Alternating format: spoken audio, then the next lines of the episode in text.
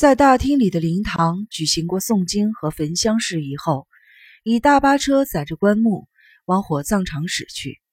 特地前来处理后事的男人们不说，一马、募兵卫、人见小六、丹后宫宴、博士和光一，就连神山东阳也一起护送棺木前往火葬场。驼子诗人像森林女巫般拄着拐杖来到了玄关时。站在外面的娘子军彩华夫人看到，说：“内海先生，还是别逞强吧，至少得走半里山路呢。不好意思，恕我失礼了。”“就是啊，那么大的家，只留下我们几个女人，感觉好寂寞呀。”秋子小姐说。“哎呦，内海先生还真是受欢迎呢。”千草小姐故意大声冷笑：“要去就去啊。”难不成想留下当美女们的玩具？不至于这么笨吧？千草小姐的个性还真是刻薄，可能因为长得不漂亮，所以心也自然变得扭曲下流，会说出如此低俗的言辞。不过驼子这家伙也是个怪人，居然对没有什么大脑、粗鲁无礼的千草小姐有好感，还真是不可思议。只见他似乎心情很好。傻笑着说：“是啊，我要去。王仁那家伙没我引渡可不行呢，不然就无法安心上西天了。”他落在队伍的后方，一瘸一拐地跟着走。彩华夫人和他并肩齐走，一直送到门外。穿过森林，终于来到山谷底杳无人迹的火葬场。四周围绕着一望无际的平坦的草原，远处矗立波状的山脉。山鸠在森林中啼鸣，火葬场的柴薪已经架起，旁边有间焚尸工人守夜用的小屋。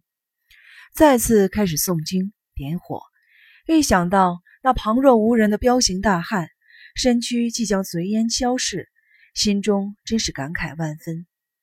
我们决定明早再来迎回遗骨。不知不觉的，天色昏黄，浮起薄薄的烟尘，山谷。逐渐笼罩于烟雾中，群山被晚霞照成了暗紫色，蝉声泣啼。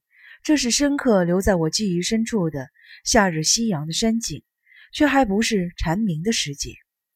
内海果然是极度的疲累，脸色越来越白。喂，驼子先生，你上车，我来推吧。回程的大巴车应该比较轻，鬼气森森的，醉生梦死。还真是个拖着老朽身躯的奇怪贵公子，快坐上去吧，快呀！怪可是变幻莫测、长生不死的，那我就不客气了。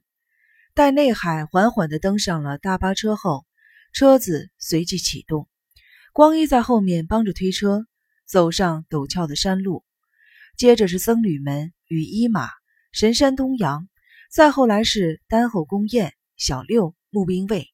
加上巨士博士和我缓缓地走着，宫宴突然露出了嘲讽的神情，环视着我们说：“朱旭小姐的事情我不清楚，不过杀死王仁的应该是我们四个中的一个。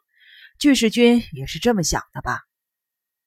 冷静的募兵卫连哼都没哼一声，完全不予理会，继续往前走。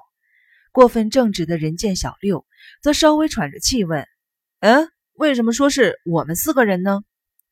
我们四个人嫌疑最大的就是你吧，因为你是那种老谋深算，什么事情都藏在心里，又很会察言观色的人，所以王仁和朱旭小姐是你下的毒手，对不对？所以才说凶手是我们四个中的一个嘛。干脆就承认是你杀的吧，你也是个作家呀。我们都是搞创作的，说话本来就比较口无遮拦的。况且我又不是什么神探。虽然宫宴觉得有些不好意思，不过还是露出了讽刺的笑容。若王仁是因为盗窃失风而惨遭杀害，未免无趣了些。还有，我打个比喻啊，也有可能是伊玛为了妹妹的事情找王仁谈，搞不好王仁太过无礼，所以伊玛一时冲动杀了王仁和妹妹。这是司空见惯的事情。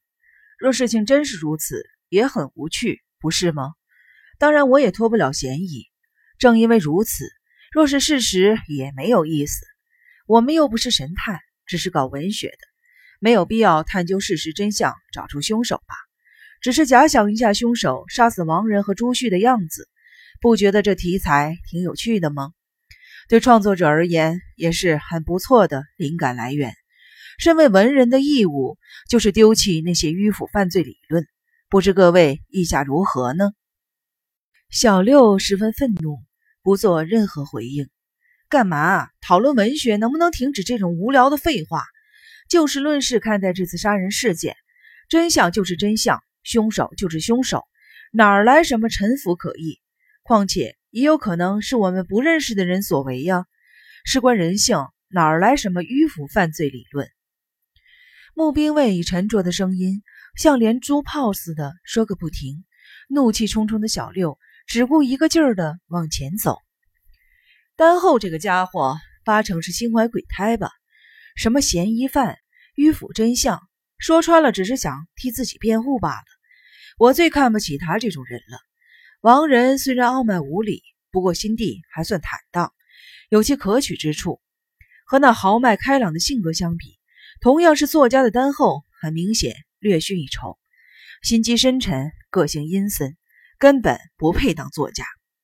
虽然王仁平时说话大大咧咧的，不过还算明白事理，思虑较深。当然，光看外表感觉不出来。作家本来就是爱东想西想的。王仁的作品比起丹后现在的作品，显得简洁有力，思考面也广，格局大多了。反观丹后。老是变不出新把戏，思虑也不够深入，十分小家子气。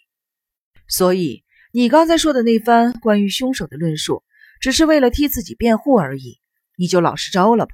王仁是你杀的，朱旭小姐也是你下的毒手，你一定很怕自己被识破，也很也巨世军出现于此。丹后奚落的笑容从未停过，攀上山谷，走入了乡村小道。不好意思啊。我想四处逛逛，再回去。丹后宫宴和大家道别后，便往村子反方向的另一头走去。那一带是温泉区，还有一间温泉旅馆。